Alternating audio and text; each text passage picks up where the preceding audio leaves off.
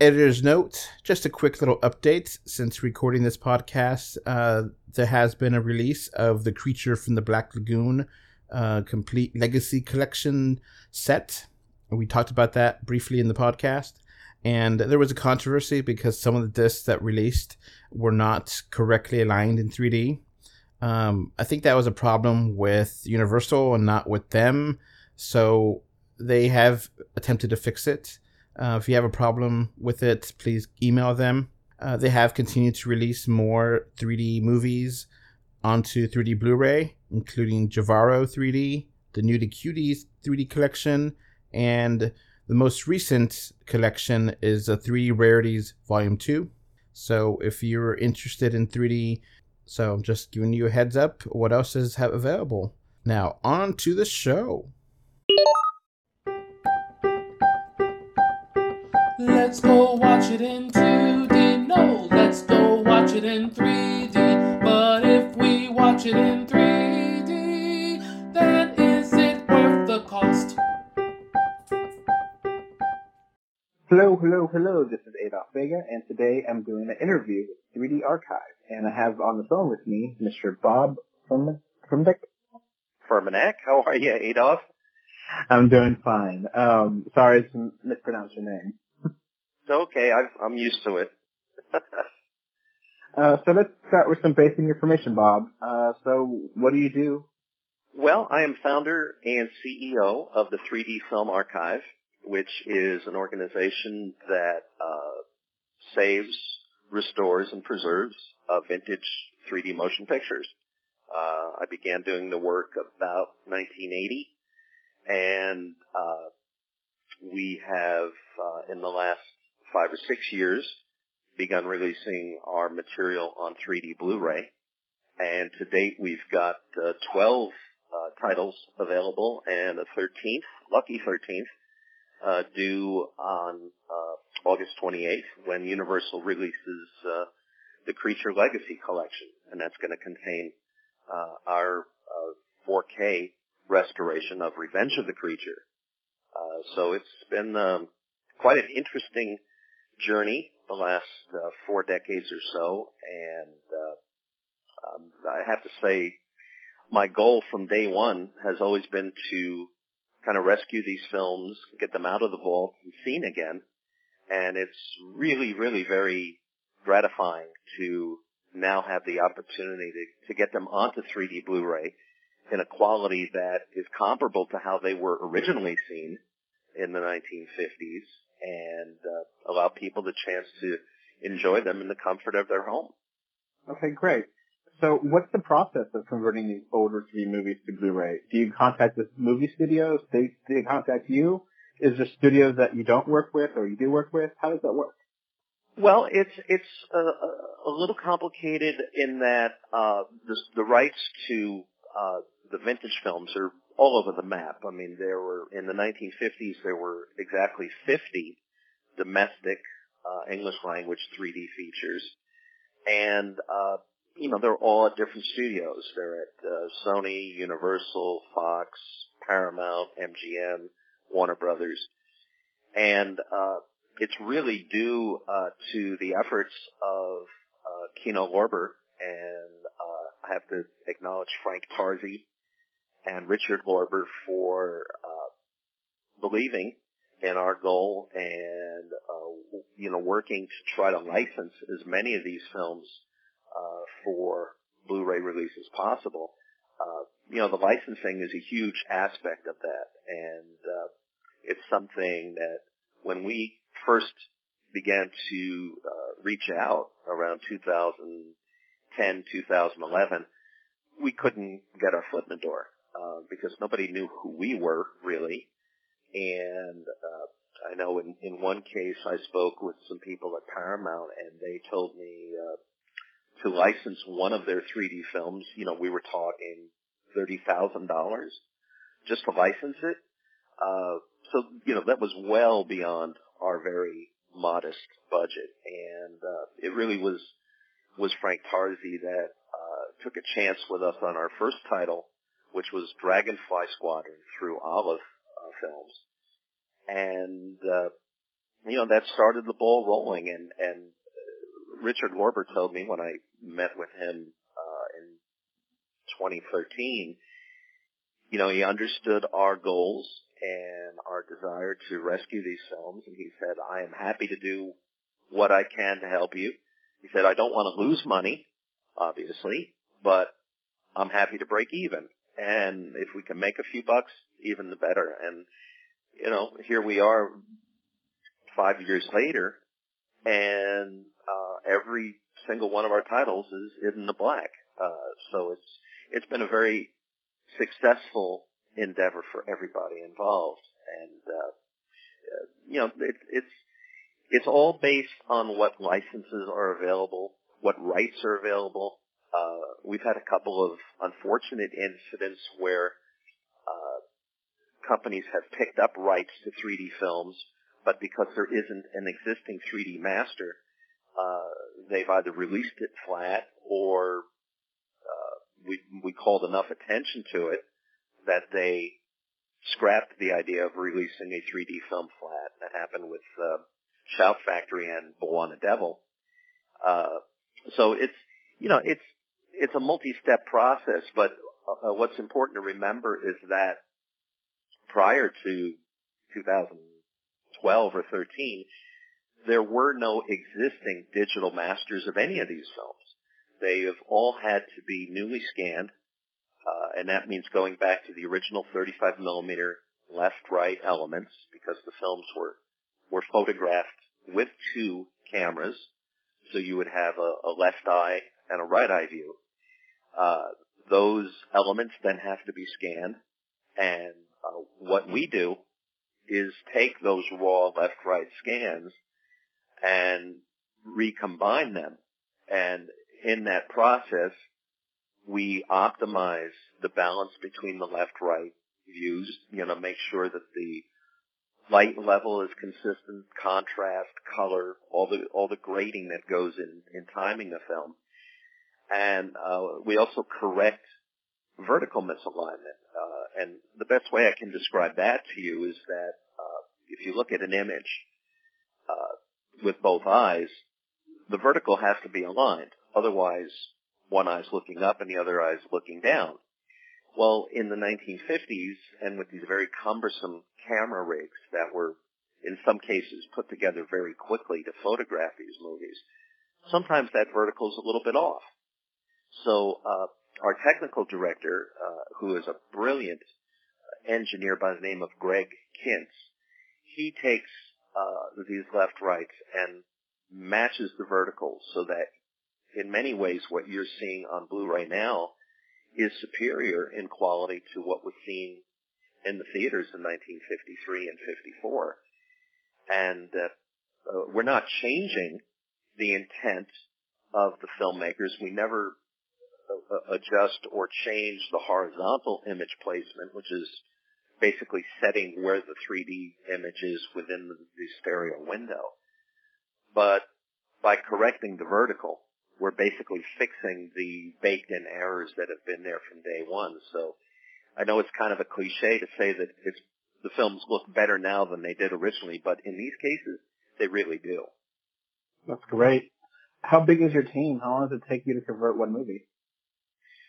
Well, the the team uh, is relatively small. Uh, there are four uh, people that we work together on these projects. Uh, I kind of oversee everything. Greg Kintz uh, based in Indiana, is our technical director who does all the magic in recombining and matching these uh, left-right elements. Thad Komorowski is our digital restoration artist, and what Thad does is takes these, you know, six, 65-year-old elements and cleans all the dirt and damage and wear uh, that uh, are are on these negatives or or uh, fine grains or interpositives. And uh, the fourth member is Jack Theakston, who uh, is a brilliant color uh, analyst, and uh, he's worked very closely with us, especially on our latest project, which is a, a Paramount film called Sangaree. Uh, it was very early single strip Eastman color negative, and 65 years later, there's a severe amount of fading uh, in every shot, and and what was very complicated with Sangaree is the left eye was faded differently from the right, so it was an enormous challenge to color match that and and bring that back to life. And uh, that was something where Jack was very uh, instrumental in working with Greg shot by shot to restore the color.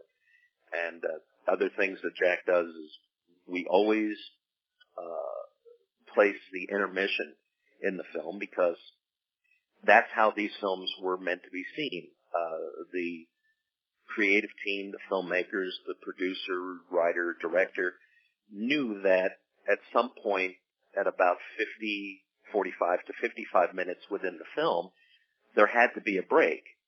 And the reason for that is the 35 millimeter projection at that time uh, could only accommodate about 6,000 feet of film on one reel and one carbon arc rod for the lamp house.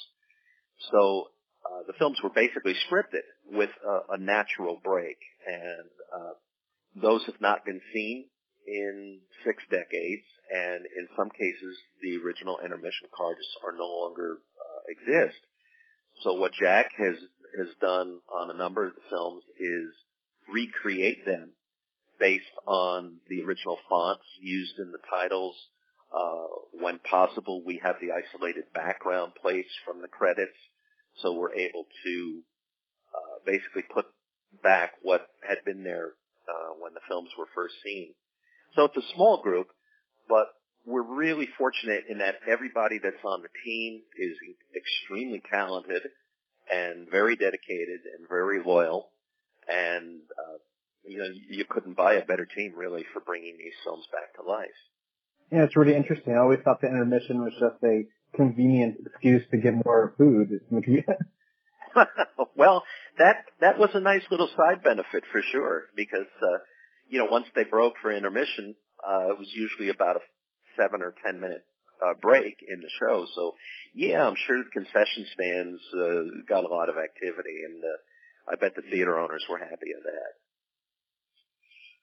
Okay. Have you ever considered converting lost 3D movies like Top Banana is it possible to fix that movie?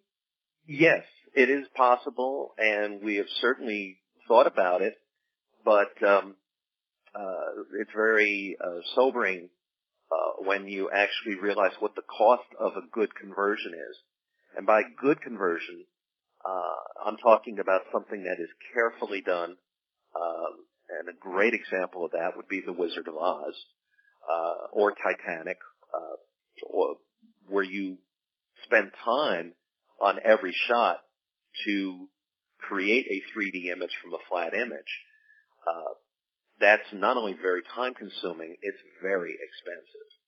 And uh, we have a number of 3D uh, films that are lost where we have one side, uh, including uh, one of the very first 3D films ever shown in 1922 and it's called Selected Views of Yosemite Valley. And it was a single reel, about a six or seven minute short that was made to be played with the very first 3D feature, The Power of Love. Well, we have one side of the Yosemite short, and uh, we looked into converting it when we were planning to put material together for our 3D rarity set in 2015. And the best price we can get was $25,000 per minute. Hmm. So, uh, if you do the math, we're, we're looking at $150,000 to do a six minute short. Yeah. Uh, that was a little bit out of our price range, you know, so that didn't happen. Um, Top Banana, I would love to see restored. Uh, it is the only completely lost uh, 3D feature from the 1950s. And it's a you know, wonderful filmed record of a very uh, popular stage show that played around the country with Phil Silvers.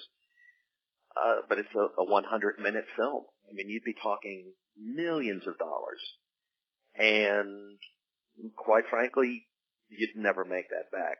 I mean, it would have to be somebody with really, really deep pockets who's, uh, you know, just a huge Phil Silvers fan that would want to invest in that. And it's uh, realistically just not going to happen.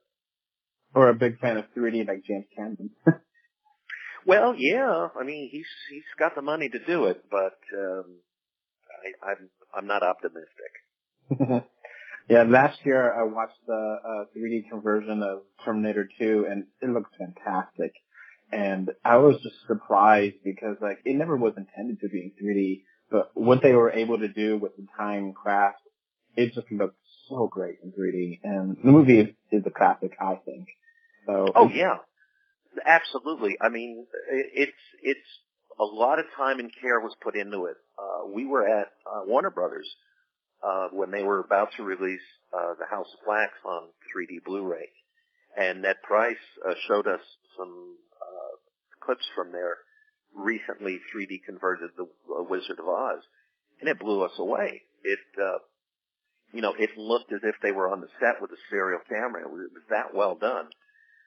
But uh, you know, that's that's Warner Brothers, and and Wizard of Oz is one of their evergreens. So uh, you know, there was no issue for them to invest the millions into it. But for most other films, that just wouldn't be financially viable. So why are there so many lost 3D movies? Is it just people not taking care of the film, or or, or what?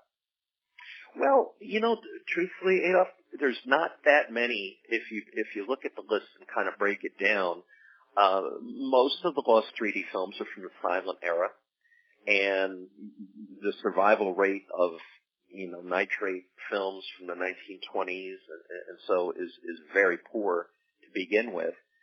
Uh, the things that are lost in the 1950s uh, were mostly industrial type films, uh, and some great stuff that I would love to find.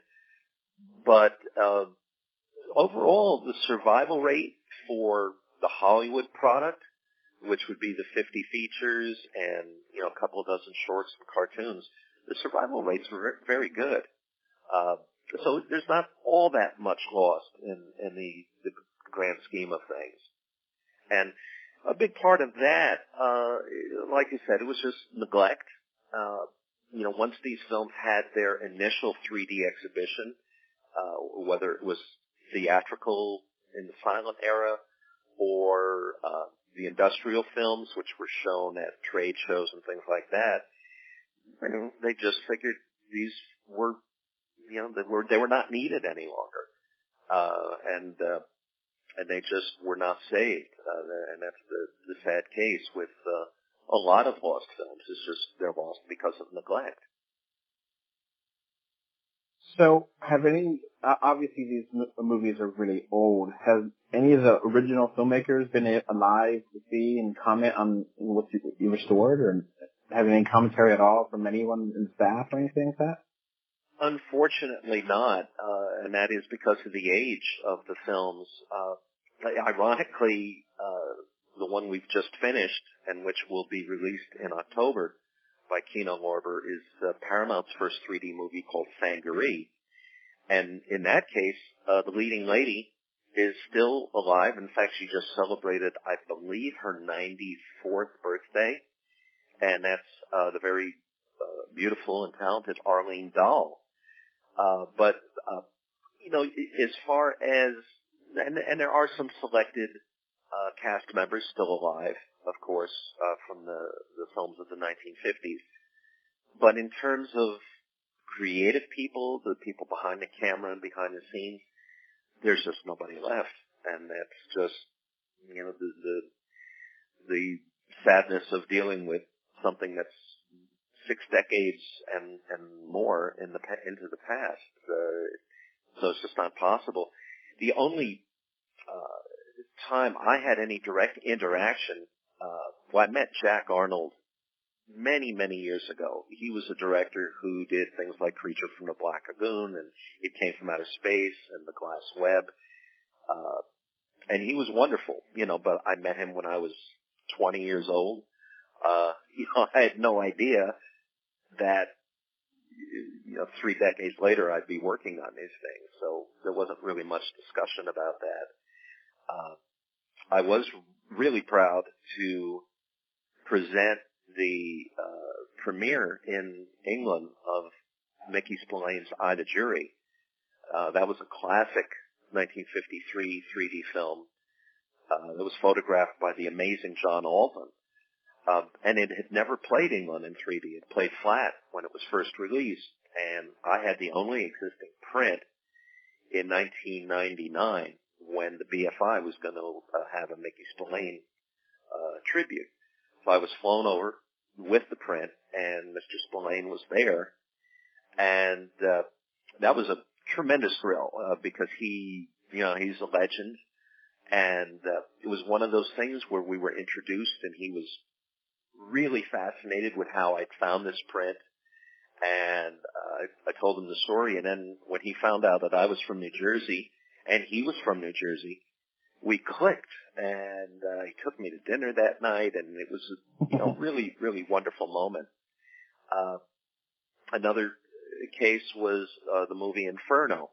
That was a, a 20th Century Fox 3D film uh, that starred uh, Robert Ryan, Rhonda Fleming, and William Lundigan, and it was photographed by Roy Baker. And uh, I knew uh, a gentleman in, in England by the name of Tony Sloman, who had worked in the industry for a lot of years, and he was doing some uh, proofreading on Roy Baker's autobiography.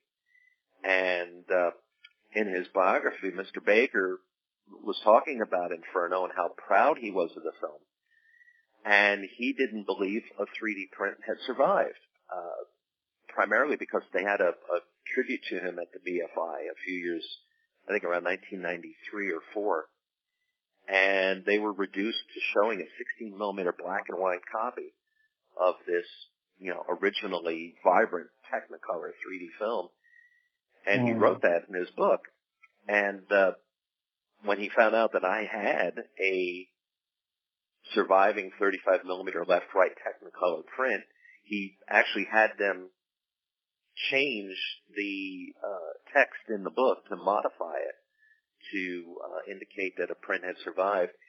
And he got my number and he called me uh, from England and we talked about 20 minutes about uh, his experience directing the film and shooting on location. And uh, you know he was fascinated with how this uh, private collector in New Jersey had a 3D print. Uh, so, you know, the, those were wonderful moments, but, you know, they happened nearly 20 years ago. Um, and these gentlemen were in their 70s and 80s then. So flash forward to 2018 and there's just really nobody, uh, around still that, that worked on that. Okay. Is there any chance of seeing movies like Money from Home or Son of Sinbad getting that 3D uh, restoration? Well, Money from Home is is a real uh, uh,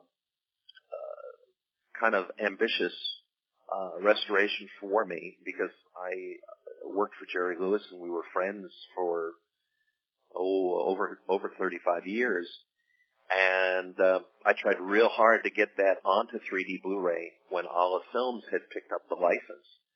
Uh, Paramount did not have a 3D master. Uh, they had the elements, however, but uh, there was no money in the budget to go back to these Technicolor uh, separation masters to to do new scans. But I had worked out a deal with um, an existing 3D print. We were going to access it and scan the print, and I had gotten all these people kind of on the same page to bring it together and make it happen. And because it was sort of a labor of love for for us, and Jerry Lewis was, you know, given kind of given his blessing to it. Uh, we were going to bring it in for about seven thousand dollars, which is oh. unbelievably inexpensive. And at the eleventh hour, uh, Olive pulled the plug on it and decided that they didn't, they didn't want to spend seven thousand dollars for this, you know, new 3D master. So they released it flat. And oh that was a major disappointment uh, to me because I had I'd worked so hard to make it happen. And ironically, if we had been able to proceed, it would have been out on Blu-ray uh, before Jerry Lewis had passed, so he would have seen it uh, at least get released, but it didn't happen. Uh, that being said, you know, you you never dwell on your disappointments, and you look ahead. And I always try to be optimistic. And uh, I I can say that there is some dialogue now uh, with Paramount, and uh, uh, there is a possibility that something might happen uh, down the road with money from home. So don't give up on it. And we certainly haven't. Uh, and I'm committed to trying to get that because it's a, it's a, uh, it's not a great Martin and Lewis film. It's, you know, mid, mid-range, I would say. But in 3D, uh, it, it really, really comes to life. It's beautifully photographed by Daniel Fapp. Uh, it was one of only two films photographed with the 3D Technicolor camera rig. And that was a very expensive production because you had two Technicolor cameras interlocked. So you were shooting yellow, cyan, and magenta separations on each side. So you had, for every take, you had six rolls of film going through the camera. And, uh, it was a very hot set. Jerry Lewis told me that he remembered a lot of lights, a lot of equipment, and uh, it was the first Martin and Lewis film to be in Technicolor, and it was also uh, the most expensive Martin and Lewis film to date. It was a two million dollar uh, production, which was you know a lot of money in 1953. Uh, so we're you know we're committed to getting that getting that done. Uh, Son of Sinbad is at Warner Brothers. Uh, it's never been seen in 3D uh, despite someone who claims in a book that it was, that that's wrong information. It never had a 3D release. Uh, the elements do survive, and uh, I wish I had more information, but uh, we don't know if at this stage of the game Warner Brothers has any future 3D plans. Um, they did beautiful restorations of Dial M for Murder, House of Wax, and Kiss Me Kate, uh, but things just sort of stopped there, and it's been quiet. So I don't know. Uh, I don't know if if Warner's is looking at doing any other 3D restorations for Blu-ray, and that's kind of sad because they're sitting on about a dozen really good vintage titles from the uh, Warner Brothers, RKO, and MGM library. Uh, so hopefully that'll change, but uh, as of right now, I I don't know if anything is in the works. Any chance of a full restoration of Jaws 3D? And that's a little bit newer for you. Yeah, I think the 70s, right? When it came out, or 80s? 80, yeah, I think that was 82. Uh, yeah, Jaws, uh, the elements exist. Uh, Universal did kind of a quick down and dirty scan and, and recombine, uh, on it, which they didn't spend much time on. So all of the vertical misalignment is, is still there. And, uh, it's on 3D Blu-ray. I mean, it's part of a, a Jaws set, I think, with uh, the other films. Uh, it can look a lot better though. They they really didn't do any cleanup or work on it. They just sort of slapped it onto a you know a digital master, and uh, it's available, and and people can certainly buy it, but uh, it can look better. And as far as work on it, I don't know. Uh, it's not one that has been mentioned to us as a possibility. And kind of the fact that it's already out there, uh, I'm not optimistic. See, that's one of the things that's really important. Uh, these films are more or less going to get one shot at a 3D master. And we've tried really hard to convince the, the studios and copyright holders that it, it really makes sense to do it right the first time and get it out looking as good as it can. Uh, we haven't always been successful though, and uh, Jaws and Amityville 3D and um, oh, what's the third one? I'm drawing a blank now. Um, Shout put it out. Uh, from Universal. Is it um, Metal Storm? I believe. Uh, and they put it out with a disclaimer at the beginning of the transfer saying that, well, the, the, this is this is the best element. Well, that's really not true. Uh, it, it can look a lot better, but they just didn't spend the time to make it look better. Now, when people buy your Blu-rays, are they like region free or is it only for the U.S. markets? Because there's, you know, a big worldwide demand for 3D and, you know. Well, we, on the films that we own, uh, such as Dragonfly Squadron, The Bubble, 3D Rarities, uh, they're always region free because our idea is we want everyone around the world to have the opportunity to see these in 3D on Blu-ray. Uh, we're not always that successful though with licensed projects, uh, where, where we are basically work for hire. And that's primarily because the region free rights are not available. Uh, Kino was very successful in securing Blu-ray rights to the Paramount films, most of them anyway, but they were only available for Region 1. So at that point, the choice was, well, do you do it for Region 1 and at least get it out on 3D Blu-ray that way, or do you not do it at all? And I think with the um, the idea that now is the time and the opportunity to finally get these restored in 3D, and you know, you, people can get region-free Blu-ray players for, you know, what, 150, 200 dollars. It seems like a no-brainer. You, you do it no matter what, and it's really up to the buyer uh, if they're in region two and three to invest in a multi-region player so they could see these things. Now, where can they buy your Blu-rays from? Uh, pretty much any online source. Amazon, I, I suppose, would be the you know best way because you, you they they stock everything that we do, and uh, you know I know Kino Lorber uh, also sells their titles, uh, and they have occasional sales which are a great opportunity if you if you can wait after you know 65 years if you can wait another few months or a year. Uh, in fact, someone just told me that they're selling Ceasefire, which is an amazing 3D film uh, done in 1953, actually in Korea, just a few miles from from the fighting. Uh, it's, I believe, right now on sale with Kino uh, for 11.99, and I think that sale runs until the end of August. But uh, yeah, it's it's they're they're out there. Uh, Amazon, I suspect, would be the easiest one-stop site for picking up all of our releases. You can't buy it directly from 3D Archive. No, we didn't.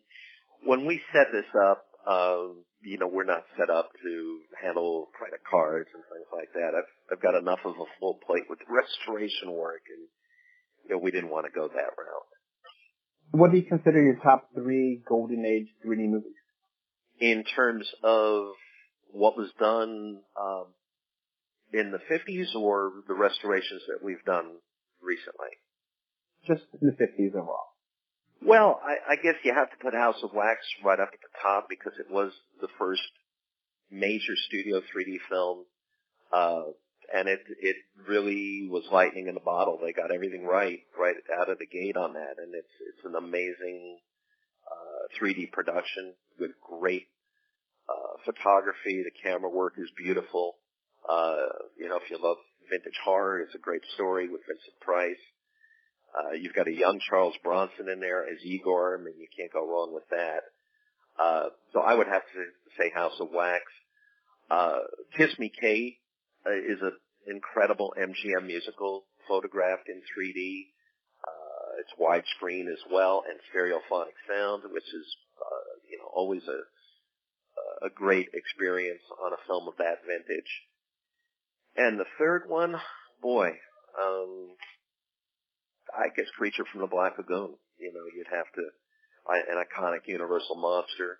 Again, uh, beautifully photographed, underwater 3D, uh, and it's it's it's a classic, either flat or in 3D. But really, in 3D, it it adds so much to uh, the experience of the film that it, um, it it's like all of these. Um, you know, even films that may not have a great reputation, uh, and we've certainly worked on a number of those, when you see them as they were intended to be seen, uh, 3D, uh, widescreen, a lot of these were composed for uh, widescreen in those days, uh, stereophonic sound. Uh, there were about, oh, I think 15 or, or 16 of these that had three-channel stereophonic sound originally.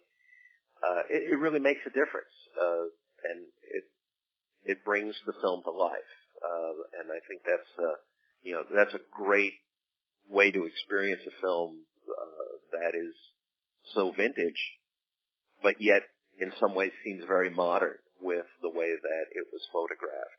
Now, how do you pronounce 3D? Is it 3-D or just 3D? Well, I've never said dash, so I guess it would have to be 3D. I mean, I've seen it written both ways, but it's it's one or the other. It, it's it kind of uh, it kind of gets the, the point across either way.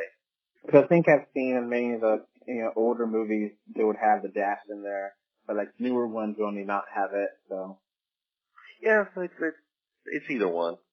I tend to do it with the dash, but that's because all the material I'm working with is is from that era, and that's how it was spelled at that time. So why are you a fan of 3D?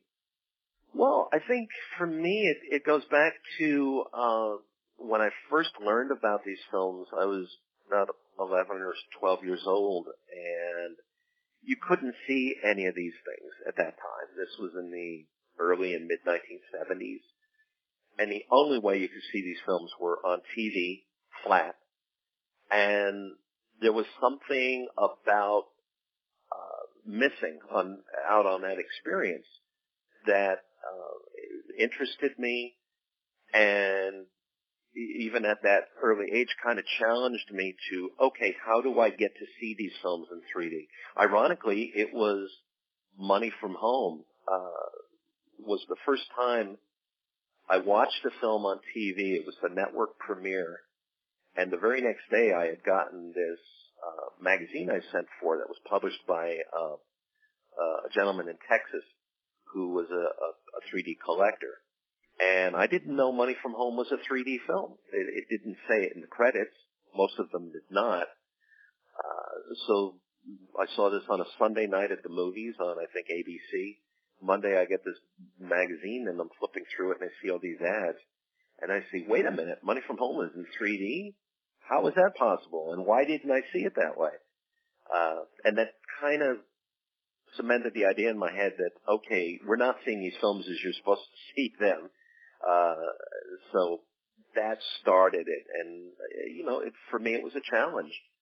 And, uh, uh, I'm very grateful that we've gotten to the point now where we can get these things restored and available so, you know, people that have the capability with 3D Blu-ray can see them as the filmmakers meant them to be seen. How do you feel about the recent decline of 3D Blu-ray?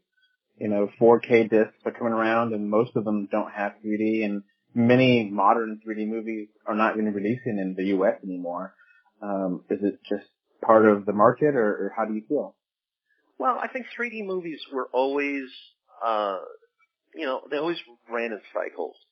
And the late Dan Symmes, who was was a, a 3D fan and an expert uh, used to say that a 3D movie is like a circus. It's great fun, but would you want to go every week? And you know, I think uh, 3D always has these kind of peaks and valleys, and and actually this latest renaissance has lasted far longer than any of the previous 3D cycles. Uh, I think it's tragic that as we, you know, got to the point where the displays improved and the projectors improved. Um, you know, I picked up a, um, uh, a, a, an OLED about I guess two years ago, and I was absolutely blown away with the quality of the 3D image. And uh, it's really a shame that the display manufacturers, at least, abandoned the format just when the quality had reached such a high point. Uh, of course, you know, you can still get projectors. Um, I'm using an Epson, uh, which looks amazing and uh, great even for flat projection because of the image quality and the black levels and everything. And uh, you know, there are people now that are viewing 3D Blu-rays uh, with the VR uh, headsets, and that's another way for people to experience. So, you know, it's it's uh, unfortunate that the display manufacturers gave up on it, um, but I think I'd like to think that at some point in the not too distant future that there will be some kind of a breakthrough uh, maybe with glasses-free technology, if it if it can improve a little bit, and it'll come back again. It just needs another little kick in the arm. But uh, I always say to anyone who is uh, pessimistic about the future that uh, there will be no shortage over the next several years of uh, product from us on 3D Blu-ray. We're super busy right now. Uh, we've got about 10 or 12 restorations in the pipeline. Uh, you know, so there's a lot coming uh, over the course of the next uh, several years on 3D Blu-ray, uh, at least for vintage product. And uh, there's a lot to look forward to. Unfortunately, because of uh, agreements with the licenses and copyright holders, I can't really disclose any of the titles until they're ready to announce it. But take my word for it. There's some really, really cool vintage stuff coming in the next couple of years on 3D Blu-ray. Do you have any interesting stories from the preservation side of um, that you have to share? Oh, I mean, it's it's all over the map. I mean, every every film presents challenges, and uh, it's it's always interesting when you get uh, the next project on the board because you never know what you're going to get with the scans and what you're going to find. Uh, I mentioned Sangaree. That was a, um, an enormous challenge for us. In many ways, our most difficult restoration. Normally, we will get through a feature in about three months, and Sangaree was on the operating table for five months. So uh, we had no way to know before we got the scans what we were going to have to deal with. Uh, so it keeps you on your toes. Uh, and I have to say, Greg Kintz is absolutely uh, brilliant with what he does because every film presents new challenges. And Greg is a guy that if he sees something that he's never encountered before, he finds a way to make it work and, and fix it. He he never gives up.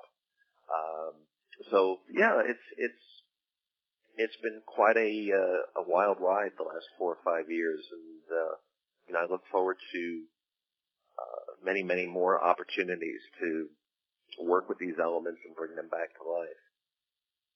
Have you ever thought about doing a classic 3D re-release of specific films via, you know, the limited run special events like the Fathom movie events or the Alamo Drafthouse special events? That way people can just go to the theater and see it in 3D themselves like that. Yeah, we have. Uh, in fact, when when we did 3D rarities in uh, 2015, we had a pretty aggressive uh, effort to get theatrical dates on that. Uh, we had uh, our premiere at the Museum of Modern Art in New York, and it sold out.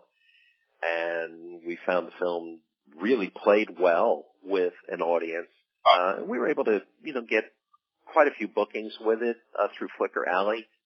Uh, but it's it's difficult on the licensed product because, as I mentioned, we're we're sort of a work for hire, and uh, it's really uh, up to uh, Paramount or Kino Lorber say if they're going to try to push something like those redheads from Seattle or Ceasefire. And you know, the, the thing I've found over the years with any vintage film revivals is a lot of people are kind of reluctant to take a chance on something they've never heard of.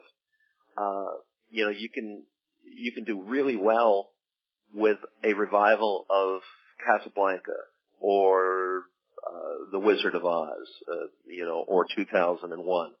But you try to put something out there that's you know, also a really good film like The Glass Web or uh, Inferno or Ceasefire, and you know people look at you like you have two heads. Like, well, I've never heard of this film. You know, why would we want to play it in a theater? Uh, so it's it's it's easier said than done, unfortunately. And quite honestly, our primary efforts right now are just to get the films licensed and restored, and then let kind of the chips fall where they where they may with um, theatrical life after that. And you know, the DCPs are available. Um, in fact, the American Cinematheque just ran a couple of our things out at the uh, the Aero Theater in Santa Monica. Um, but we're not aggressively trying to market stuff for theatrical to to answer your question. Um, what golden age 3D movie do you think would actually be something that fans would be interested in a remake or a reboot? You know, um, I think the Black Lagoon might be pretty cool to bring back. What about you? What do you think? Yeah, I think so. I mean, it's there's, a, a, lot of great uh, scripts and, and, stories. I think Inferno is a, a, terrific story. In fact, it was made remade in the 70s as a TV movie called or, Ordeal.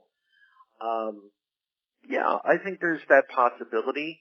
Uh, but just with a lot of the films now um, being action based and superhero based, there, there's not a lot of that in the in the vintage film.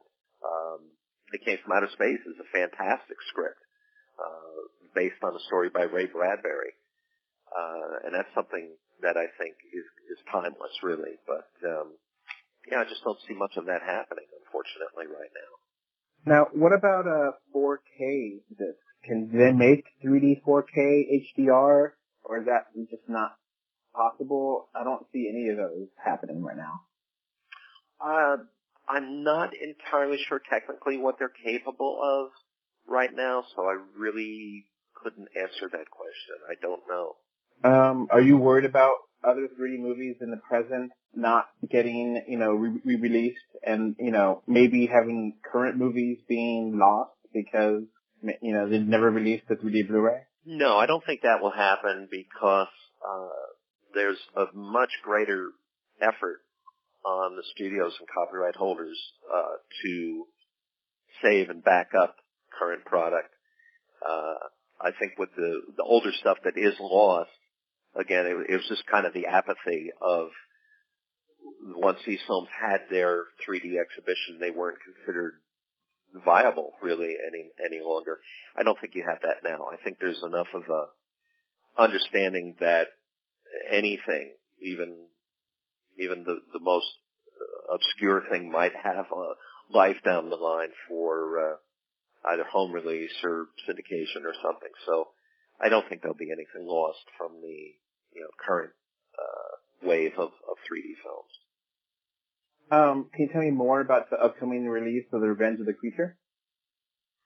Yes, that is um, coming from uh, Universal. It's part of the Creature Legacy Collection Blu-ray release, which is for the first time on Blu-ray all three films in the Creature trilogy, uh, and two of those are in 3D. The first two, uh, Creature from the Black Lagoon and Revenge of the Creature. Uh, we did the restoration on Revenge of the Creature, and we had um, 4K scans from NBC Universal. And uh, the film needed a lot of work because when it went into production in mid 1954, 3D movies were pretty much dead at the box office. And someone at the studio had made the decision to uh, take apart their underwater 3D rig that they had built for the first film. So they quickly put something together and hadn't quite worked the bugs out of it when they took it to Florida to do location shooting. So there's a higher than average amount of flat shots in the film just based on camera malfunctions and things like that. Uh, the usual vertical misalignment. Uh, we fixed as much of that as we could. Uh, one thing that we cannot fix that are baked in on, on these films uh, are occasional examples of shots being out of phase. And that's where the cameras were in synchronization, but the shutters were off. And you might have the shutter opening on the left camera at a different point than the right that's really not fixable. And what it shows on screen is kind of a a watery image. It's it's not a synchronization issue, but the image doesn't look 100% natural.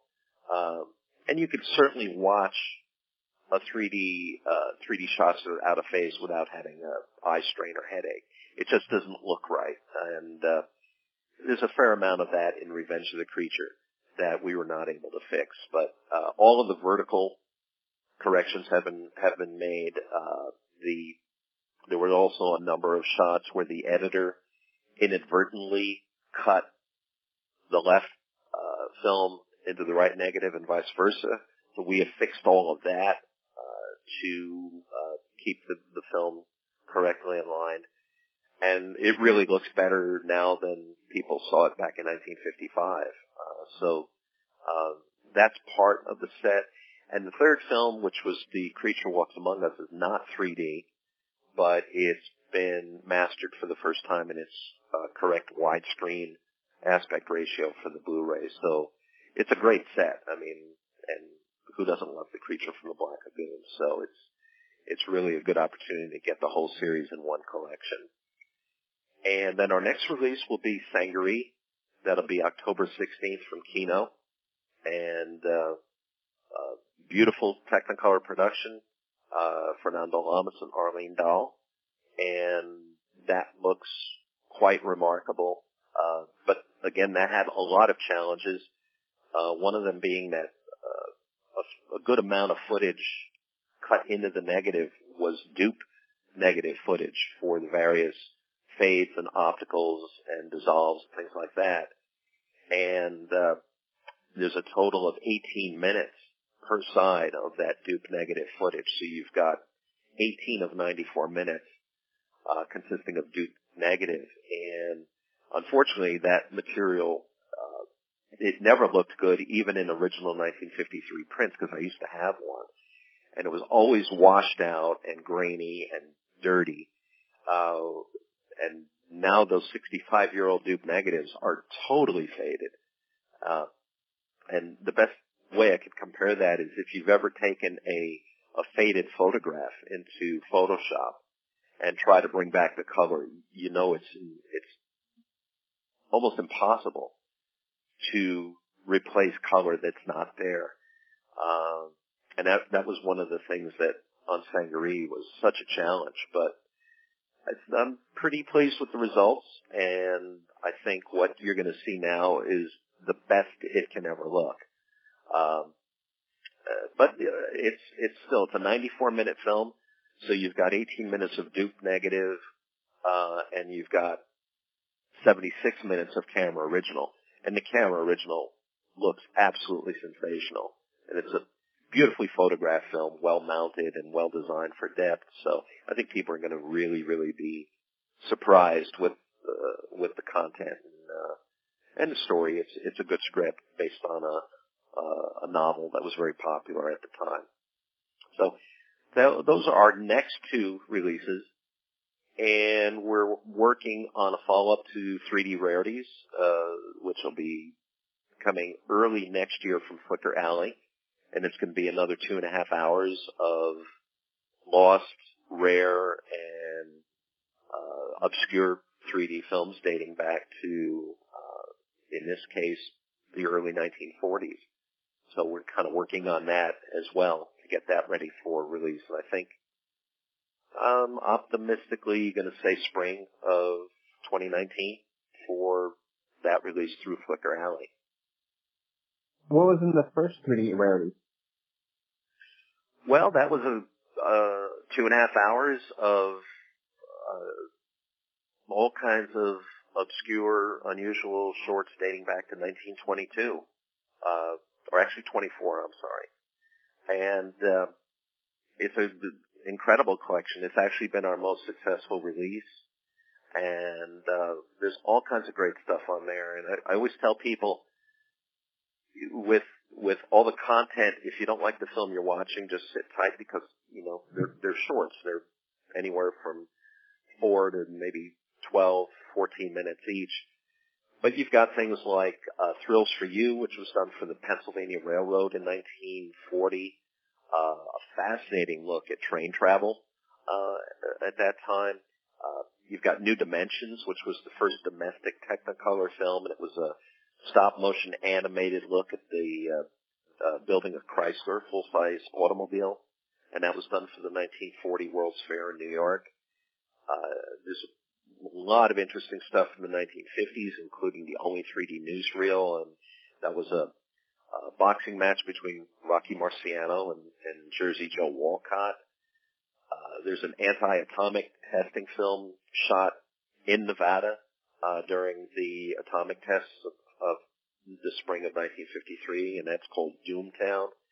Uh, there's the um, Casper cartoon called Boo Moon, which is a brilliant uh, widescreen Technicolor animated cartoon from 1953. It's a terrific collection. I mean, it's it's really anybody that has an interest in 3D and the history of 3D uh, really needs to have it in their collection. I, I can't recommend it enough. Now, on your website, 3dfilmarchive.com, you have so much fantastic uh, materials, like in different pictures from back in the day, different newspaper clippings. Do the movie studios give this to you, or you have to find it? How do you get all this awesome content on your site? no, that's material that I've kind of saved and collected over the last 30 or 40 years. It's uh, a lifetime of collecting there. Um, the studios don't have a lot of that stuff, ironically. Hmm. And, um, you know, it's all part of our effort to get the information out there and, and I really believe in sharing the, the, the material with people so that they can see firsthand how the films were marketed and, uh, you know, it's also to correct a lot of mistakes. There's, um, unfortunately a, a couple of books that were written years ago that contained a ton of errors about these films. Uh, and one in particular where the author, if he didn't have the information, he kind of fabricated, uh, theories and, and data to, uh, you know, present it in this book. And there's so much wrong information because now that's been copied online. If you go to IMDb or other sites, uh, in many cases, myth has become fact. So we wanted to really get as much factual data taken from primary source documents onto the site as possible so that if somebody really wants to understand what 3D was, how it hit so fast and, and why it burned out so quickly, uh, they can just go to our site and, and click on any of the, the links to get the full story. Well, I definitely recommend that. The website is just, you could be here all day, multiple days, and just find awesome new things that you could see. And it just, it really is an archive, a digital archive that you can just see everything, how things were. So I definitely recommend it. Well, I appreciate that. It's, it's, as you, I'm sure you can imagine, it, it it's been a lot of work, but uh, again, it's it's something that I'm happy to do because I think sharing the information uh, and getting it out there and, and accessible is really important. So I appreciate that. Thank you. All right, we're going to have a link to that in the description, and you can just go to there. Um, well, I guess that's going to be it for today, Bob. But thank you for everything for this great podcast. Adolf, it's been a real pleasure. Thank you for your interest in 3D, and uh, I, I, will be happy to uh, be available in the future if you'd like to talk again. I, I had a great time. All right, thank you. Bye. Bye bye. Before this podcast wraps up, I want to thank my patrons. Thank you, Kano3D and Mr. Bengal 5 for your financial support on patreon.com. So that's going to be it for this podcast. Thanks for listening. You can find 3D or 2D on Facebook, Twitter, YouTube, Pinterest, Instagram, and more. Just look for 3D or 2D. Links are in the info box. If you want to send us listener mail, our email address is email 3D or 2D at gmail.com. Thank you for either listening or watching this podcast. Goodbye. Bye. Bye. Bye, everyone.